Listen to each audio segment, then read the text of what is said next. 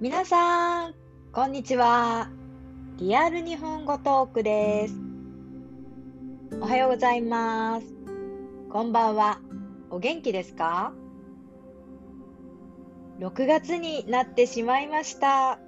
2021年、折り返しスタートですね。今日は朝からあいにくの雨。あいにく。えー漢字わかりますか？あいにく、えー生きるって書いてなんか憎しみみたいな。あいにく。なんかちょっと想像できないんですけどまあ残念なこと。残念な感じってことですかね。でもよくね使います。この表現。あいにくの天気だよね。まあ本当に日本語らしいですよね。とても曖昧すぎて何言ってんのって感じで分かりづらいと思うんですけど、これはね、どうしてもね、使う言葉なので覚えてみてください。結構使えると思います。あ、それはもうあいにくだったねとか、しょあの、まあ、残念だったけど、まあ次があるよとか、まああの、すごくね、曖昧なんだけど、人を傷つけず、とてもいい、便利な言葉かもしれません。まあ、とにかく今日は朝からもうずっと雨、雨なんですね。もう横殴りというか風が強くてずっと雨でした。今も雨です。まあ、あいにくの天気なんですけれども、あの、気温がとても涼しくて、で、湿度もありますし、えー思ったよりは気分が良かったです。皆さんの住んでいるところの気候はどうですか？全く逆で、どんどん寒くなっていくところもありますよね。逆。秋になっていく。まあ、日本は、まあ、梅雨に、梅雨になって、そして夏が待っているんですけどもね。はい。えーいつもエピソードを聞いてくださってありがとうございます。私のチャンネルは最初から最後まで日本語で話をしたり、気になる記事を読んだりしているので、発音の矯正や聴解のスキルアップにぜひ、あのー使っていただきたいなと思っているんですね。いつも聞き流してしまう。もちろん BGM としてもいいと思うんですけれども、気をつけて何か言葉を聞き取れたらメモに書いてそれを調べてみるとか、あとはそうですね、発音は何回も何回も何回も練習もしくは強制しないとなかなか癖が抜けないんですね。一度覚えてしまった単語。また改めて勉強しないですよね。日本語も英語もそうですけど、何か喋れたつもりになっている。分かったつもりになっている。それが一番ですね。前に戻りにくい。その初心に戻りにくいので、ぜひ日本語が結構話せる方も、えー私の日本語は標準語なんですが、少し丁寧に話していますし、間違いもあります。読み替え、読み間違いもあります。読み間違いもあるし、うーん、例えば言葉に詰まってしまった時の対応の間の取り方、対応の仕方、そういったものも含めて、まあ、リアルな日本語として、えー何かね、参考になればいいなと思っています。今回ですね、ちょっとエピソードにピックアップしたのが、前回、えーちょっと実用的な日本語を紹介したんですけれども、今回ですね、前回は、えーコンビニに行ったかな、えー映画に行ったり、え買い物ですね、買い物、カフェに行ったり、え電車に乗ったりしたかな。そういう感じだったと思うんですけど、今日は、えもう少しまた実用的な、えスーパーに行って、スーパーに行ったり、そうですね、あとはね、支払いとか、あとは、ちょっとこう、今はあんまりやってる方少ないんですけど、ポストカードとか手紙とか、もしね、日本から自分の住んでるところに出したいなと思った時に、郵便局とか、そういったところに行った時の対応ですね。それをちょっと、あの、練習したいと思います。で前回50音やったんですけれどもね、どうですか ?50 音は、えー、もう完璧ですか？さしすせそ、さしすせそ、キャキュキョ、キャキュキョとかね、その小さいつがとか、小さいやとかゆとか、やゆよとかね、そこら辺は結構ね、あの、最初にこう、日本語を話す前に、顔のマッサージというか、口のマッサージという意味で、えー、50音を発音するのはとてもいいトレーニングだと思います。そして、カタカナをね、カタカナを読むときって、えー、どうしても難しいと思うんですけど、英語で特に英語を話すネイティブの英語の英語圏のね、方は、まあ、それは英語で発音して問題ないんですけど、もし自分で全てを日本、日本語として話してみたいなっていう方は、カタカナもやはりちょっと練習すると面白いかなと思いました。はい。ではですね、えー、食料品、まあ食料雑貨ですね。食料品を買う。まああの、日本でもね、雑誌なんかだと、グロッサリー、グロッサリーってカタカナだと、グロッサリー、グロッサリー、小さいつで、グロッサリー、ショッピングとか、書いてありますけど、なかなか普通にね、使うことはないかな。ちょっと食料品買いに行くとか、えー、スーパー行ってくるとか、コンビニ行ってくる。えー、ダイレクトにその商業施設の名前を言って、イトーヨーカドーに行くとか、アリオに行くとか、イオンに行くとか、コストコに行くとか、そういうふうに言って、まああの、グロッサリーショッピングっていう人はあんまりいないので、スーパー行ってくるっていうのがまあね、グロッサリーショッピングのことですね。まず、えー、スーパーに行くと、買い物用カートがありますね。カートは皆さん使いますか？私は絶対に使います。そして買いすぎちゃうんですね。いつも、えー、買った後にすごく重たい荷物になってしまうんです。なぜかというと、ショッピングカートを使うからですね。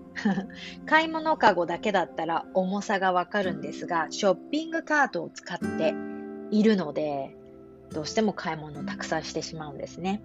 はい。まず、入り口からあの入りますと、日本の場合、消毒してくれてるところも多いんですが、えー、ショッピングカートですね。買い物用カートで、えー、買い物かごを入れてああの、買い物をします。まあそうですね。メモだったり、まあその自分の欲しいものを確認しながら確かめますよね。で、やはりこうビニールに入っているんですけれども、まあ検品、チェックはされていますが、稀に下の方がね、カビてたり、良くなかったりするんですけど、そういう時もあるので、きちんと裏まで見て買ってくださいね。果物も非常にあの、最近は、えー、個別包装をしないで、包装、ラッピングをしないで、自分でこう手に取って、あの、選ぶところもありますよね。アボカド？アボカド？ってよくね、メキシコからのアボカド、あの、買うんですけど、難しいんですよね、あの、選ぶのが。食べ頃。食べ頃が。あとはね、結構、切ったら、アボカドを切ったら、なんか茶色くなっていて、あ、失敗。たくさんある中でどれを選べばか、選べばいいか、ちょっとこう、宝くじじゃないんですけど、いいアボカドに当たった時は本当に嬉しいです。はい。はい。あとはね、あの日本のスーパー大体結構賞味期限、消費期限にとってもうるさいので、うん食べれるものが安くなってるんですね。一角にで、お得コーナーみたいなのがありますので、そこをチェックするのもいいと思います。まあ、例えばね、リンゴだったら、まあ、すごいリンゴもね、結構高いんですけど、あの、匂いを嗅いでみたり、まあ、こう、色を見てみたり、あと、リンゴも種類がいっぱいありますからね。食べ比べしてみたり。そう。あの、海外のように1キロいくらとか、量りで買うとかではないです。1個いくらっていうふうに書いてあったり、5個でいくらとか、ビニールに入っていたりするので、もし果物をね、ちょっと食べてみたいなっていう方は、それぞれのスーパーで違うとは思うんですけれども、必ず、えー、裏とか表とか、こう全部ちゃんと見て、あの、匂いを嗅いでみてもいいと思うんですけど、あの、近くにあるビニール袋に果物を入れて、あの、買い物かごに入れたりします。まあ、それはね、それぞれのスーパーマーケットで、あの、違うとは思いますね。まあ、このショッピング、スーパーの中でキーワードとなるのは、まあ、例えばこう触る、まあ、触って確かめる。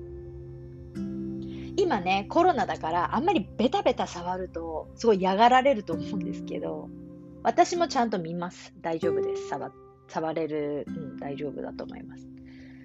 あと、通路ですね。通路狭、狭いんですよね。狭いんです。日本のスーパーのモール、大きなモールでない限り非常に狭いですので、例えばそこを通り抜ける。そして買い物をする。あとは、まあ、あの、試食？試食。試す、食べると書いて試食。今あんまりいないですね、本当に。コロナ前は試食ってすごくいっぱいあったんですよ。いっぱいね、あのー、いっぱいソーセージとかそういうのを食べる、食べるね、あのー、食べさせてくれる人がいて、そういうのを試食って言うんですけれどもね、そういう試すってことだったり、まあ、カートですね。あと、チェックアウトカウンター、まあ、レジキャッシャーをレジって言います。レジ。レジに、レジで聞いてくださいとか、レジで会計をするとか、あと、えー、売り場を聞くとき、えー、なんとか売り場はどこですか、えー、卵を売ってるところはどこですか？とかね、えー、果物ですね。フルーツは果物。えー、そう例えば自分のメモ、メモはメモで買うものを確かめるのはリストですね。買い物リスト。買い物リスト。あとは、プライス、今日のプライスっていうよりは、えー、価格って言いますね。価格。値段ですね。あとは値段。バナナの値段。言えますか？バナナの値段とか。バナナの価格、価格っていうと、プライスなんですけど、少し、えー、かしこまった丁寧な感じなんで、普通は、えバナナいくらだったとか、いくら？バナナいくら？あ、いくらって聞くときは、えー、友達とかですね。値段はいくらですか？っていうときは、店員の人とかスタッフに聞けます。えー、はい、次はですね。じゃあ、あのまあ、例えば、こう、お肉コーナーに行きたい場合は、まあ、えっ、ー、と、お肉コーナーとか、お肉売り場とかですね。あと、日本はあんまりこうチーズを量り売りしたり、お肉を量り売りは結構ありますけど、もう切ってあることが多いんで、チーズも自分でこういくら何グラム、何キロ必要とかってことはないです。チーズ売り場とか、えー、あ、あとね、皆さんが、えー、多分好きだと思うんですけど、もし日本に来ることがあれば、デパートの地下。これをデパ地下と言います。もう本当にこれはパラダイス。もう何を食べていいかわからないぐらい全部が美味しく見えます。そうですね。デパートには少し高い、えー、食料品売り場がありますが、お買い得もあるんですね。全部が全部安いわけではないんです。デパートの、えー、地下とスーパーの食品はちょっと値段は違いますので、もしね、日本に住んでる人は、毎日デパートは行けないと思うんですけど、えー、日本に遊びに来て、ご飯をどこで食べようとか、レストランがわからないっていう時は、デパ地下に行ってください。デパートの地下、そして夜、まあそうですね、4時か5時 ?5 時ぐらいから割引シール、ディスカウントシールが貼られるんですよ。そうすると、美味しいお弁当が、まあ30%だったり、40%だったり、もうギリギリだと50%だったり、すごくお買い得なものが見つかります。そして、うんテイクアウトというよりは、えー、いろいろなイタリアンとか、いろいろな種類の料理がちょっとずつ買えますので、楽しんでちょっとずつ食べたいなとかね、あとお寿司屋さんのレストランわからないから、デパートの地下に入っている、まあ、デパ地下。地下が多いんですね。デパートの食品コーナーは、ベースメントレベルに、えー、地下にあることが多いので、デパートの地下食料品イコールデパ地下と呼んでます。そこはね、本当に美味しいものとお菓子と、まあ、お土産とか、たくさんありますので、本当におすすめですね。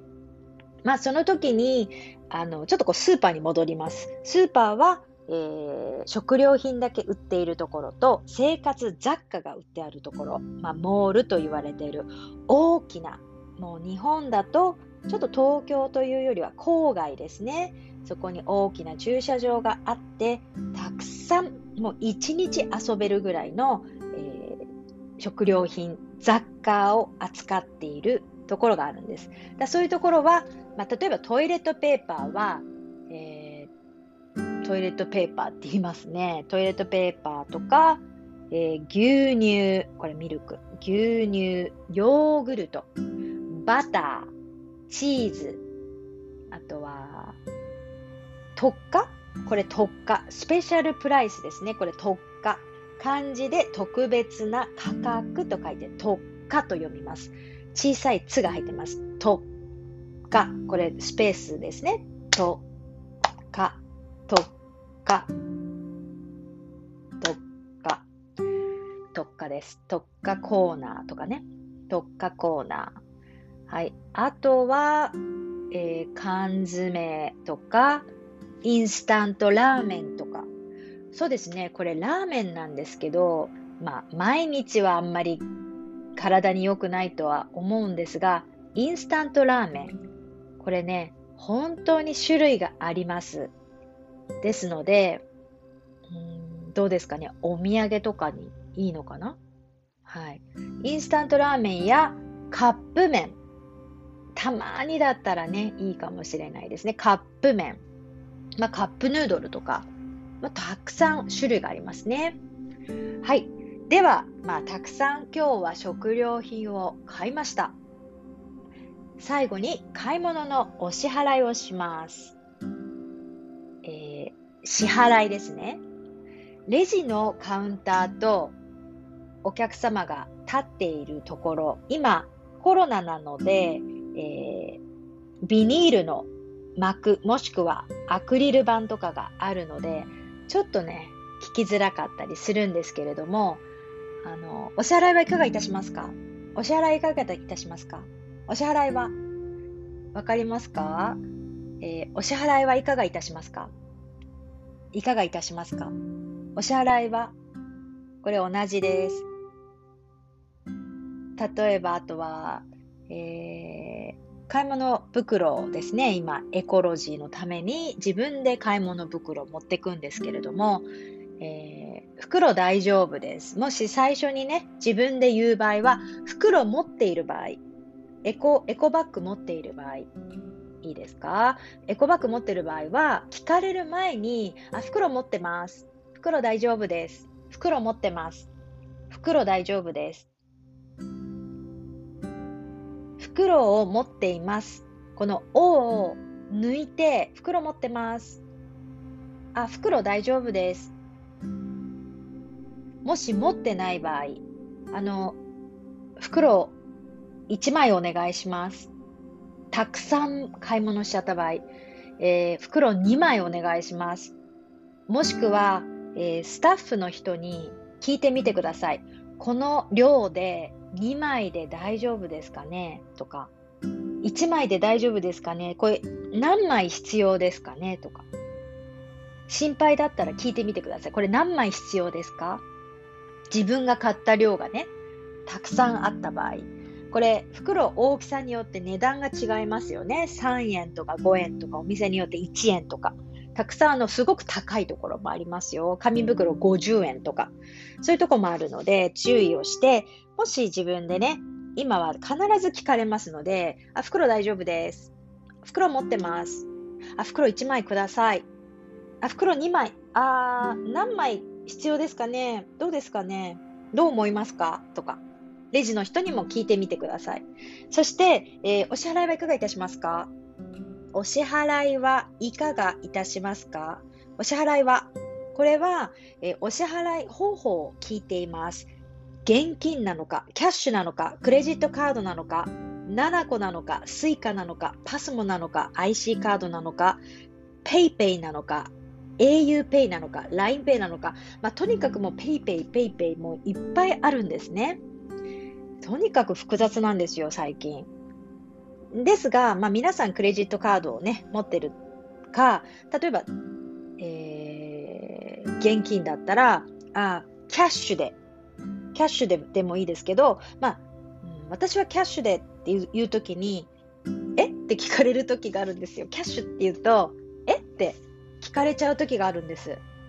キャッシュでだいたい80%は通じるんですが、たまに、みたいな顔をされるので、現金でって言い直します。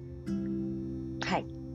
あとは、例えば、カードだったら、あカードで、で、IC チップね、自分がついてるとか、あのー、最近は全部自分でこうカードを差し込んで暗証、ピンコードを押して、カードを自分で引き抜く場合、その衛生上ね、カードをその人が持たない場合があるし、あとはカードを渡す場合もあるんで、その時その時で全部違いますのでね、わからなかったら、まあ、教えてくれますし、はい、えー、ゆっくり話すことが大事だと思います。あんまりペラペラに話しちゃうとわかると思うんで、早く喋られちゃうのでね、早くね、話してわかんなくなっちゃうんで、えー、お支払いいかがいたしますか？お支払いいかがいかがいたしますか？お支払いは？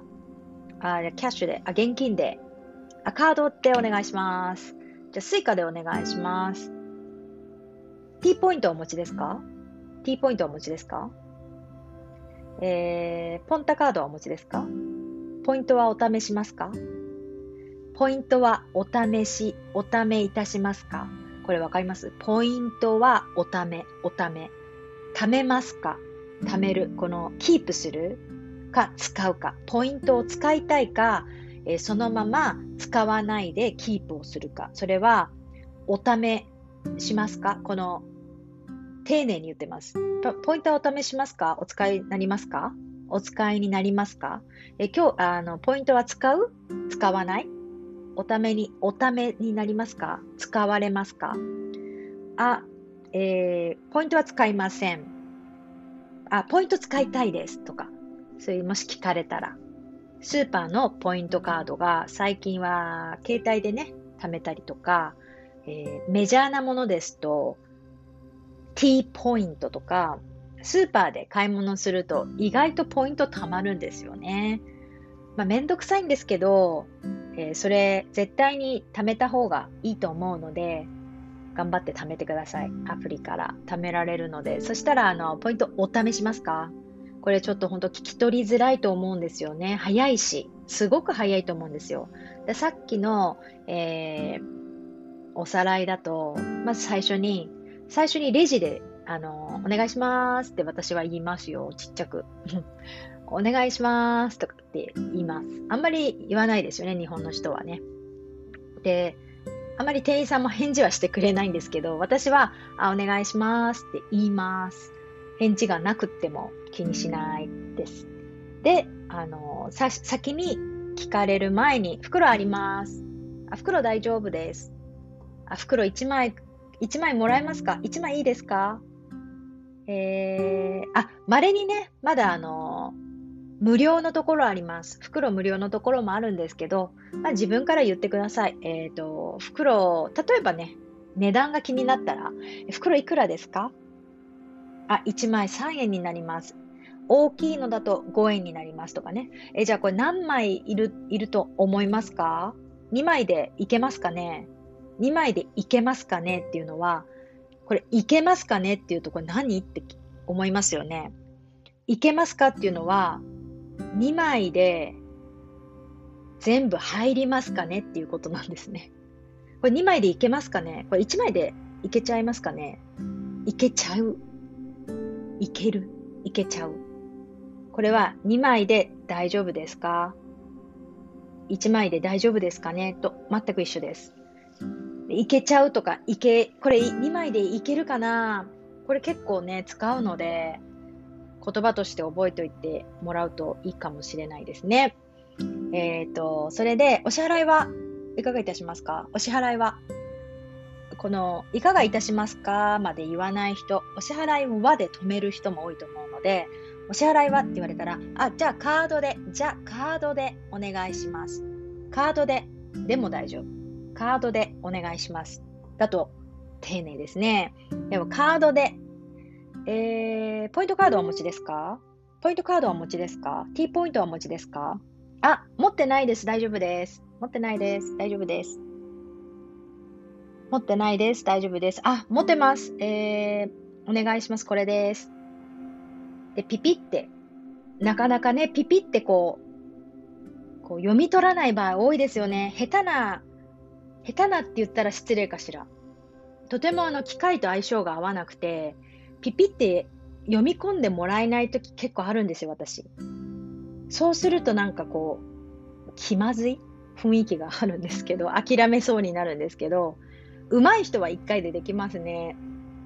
うん、比較的なんかそのレジでも、ピピって読み取るのが苦手な人もいるんで、まあ、ちょっとそのピピってね、やってできなかったらちょっと、あの、笑っちゃってください。その時は あ、画面明るくしてもらえますか？とか言われるかもしれないです。このスクリーンの画面の、えー、色を明るくしてほしい。この光をちょっと明るくしてほしい。ちょっと画面明るくしてもらえますか？とか。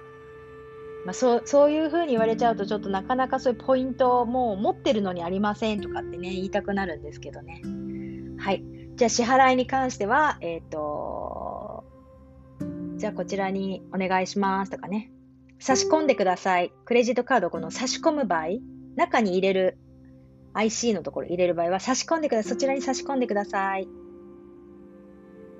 で、コンビニだとね、もっとこう結構複雑になんかいろいろ自分でレジで押したりしなきゃいけないので、あのまあ、スタッフの人にね、聞いてみてください。優しいので大丈夫です。はい。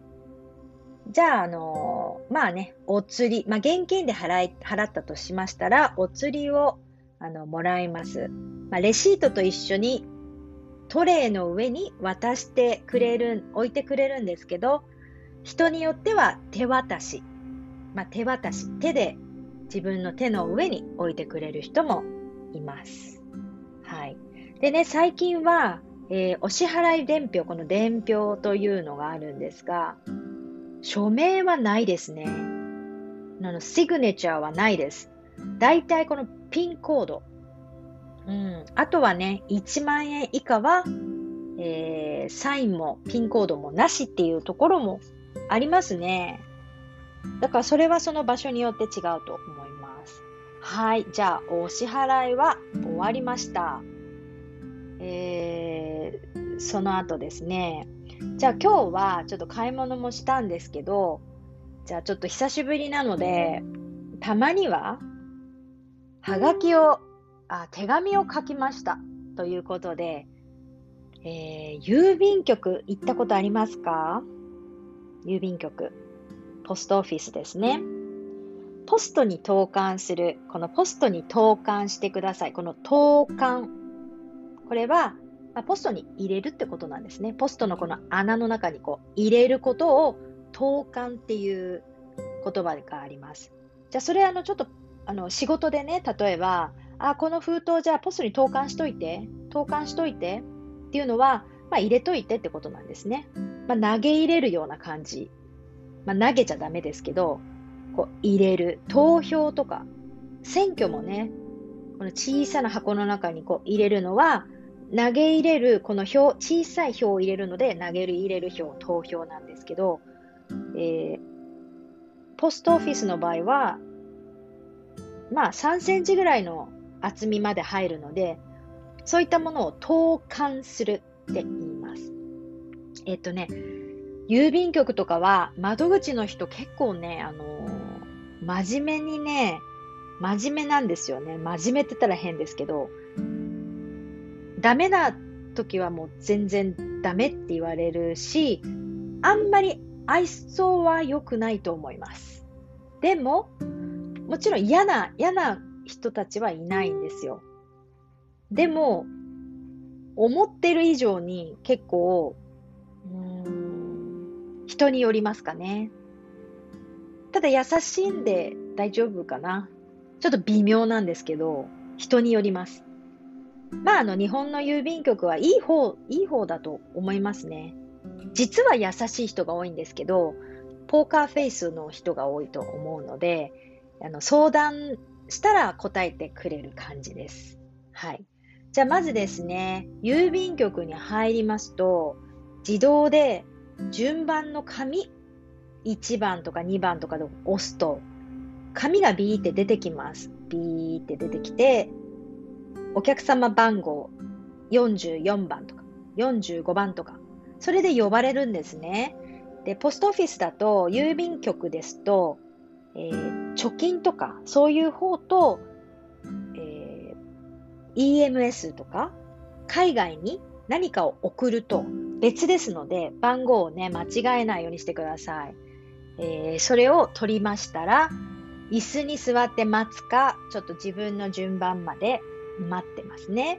列に並ぶ必要はないんです。だいたいその、暇なところはね、すぐ呼ばれますけど、だから混んでる時間は避けてください。お昼の時間は避けてください。お昼の時間は避けて、えー、だいたい今、そうですね、5時とか、終わるギリギリは嫌がられると思うんですけど、その混んでる時をあの外すといいと思います。だいたい3時以降とかね、そこら辺は空いてると思いますよ。はい。そして、まあ自分の番になりましたら番号を呼ばれます。44番の方、45番の方、こちらへどうぞって。あのー、サイレンみたいにポンポンって音が鳴って呼ばれます。したら、あのー、私は挨拶するんです。こんにちはって。よろしくお願いします。で、例えば、えー、これをえアメリカに出したいんですけど、こう、手紙を出したいんですけどって言ったら、まあ、えー、はかりで、はかりでね、窓口のところの人に、はかりで、はかりがあるので、スケールがあるので、そのはがきを測ってもらって、値段をね、言ってもらって、お金を払うんですけど、今郵便局も suica とか電子マネーとかいろいろ、いろいろ使えます。本当にいろいろ使えるんですよ。クレジットカードは使えない気がする。IC、IC カード、えー、あ、電子マネー、スイカ、パスモとか、そういったものは使えるんですが、クレジットカードは使えないと思います。確か。だから現金かそういったものですね。えー、それをね、あのー、その、窓口で方に伝えて、えー、その、局員、郵便局の人は局員さんって言うんですけど、スタッフの人、局員は重さを測ります。で、料金分の切手をね、買って、あの、貼るんですけど、この切手なんですね。切手が実はもう日本は記念切手がたくさんあって、結構実は私切手好きなんですよね。あの、すごいシールになってるんです。スティッカーになってる、ステッカーになってるんです。シールになっていたり、えー、花、花特集、宇宙特集とか漫画とか、それこそ昔の日本の風景とか、とにかくね、毎月いろいろな切手が出ていて、それを使ってあげたら喜ぶと思うんですよ。だから、だいたいその記念の切手は1シート、1シートになっているんですよね。だいたいその1シート買うと10枚入ってたりするんで、うんあんまり手紙を出さない人はもったいないんですけど、まあ、切手ということはお金でもあるので、まあ、記念ですし、ちょっとこう素敵な切手を貼ってあげるのもいいと思います。あと、日本のね、お友達にも、例えば自分が日本の中で旅行をして、そこからね、そこの土地から、ポストから、えー、消印、スタンプが押されるんですね。例えば富士山に行きました。富士山の山頂からはがきが出せるんですよ。そうすると富士山のスタンプが押されて、もらった人は本当に嬉しいですよね。っていう私は富士山に登ったことがないんですけれども、手紙をもらったことがあるんです。富士山から。富士山からじゃないですよ。富士山の上の山頂から唯一ポストがあって、そこから出してくれたんですよ。投函してくれたんです、お友達が。それはとっても嬉しかったですね。なので、まあこういうあの、はがきっていうのもね、はがきや手紙、そして切って出すのも、エアメール？もうすごく思い出になりますよね。今はメールテキストとかで済んでしまいますけど、旅行に来た時はせっかくなので郵便局で手紙を出したり、はがきを出したり、そういうふうにするのもですね、いいのではないでしょうか。まあ、手紙を出すということは、えー、使う言語、まあ、言葉としては、え同封、例えば写真を入れる。写真と手紙を封筒に入れるのを同封すると言いますね。まあ、同封する。あとは、まあ、手紙を出す。貼り付ける。切手を貼り付ける。はい。そして、まあ、住所。先ほども窓口の方に、これをここに出したいんですけれども、あ、これ住所大丈夫ですか？住所合ってますか？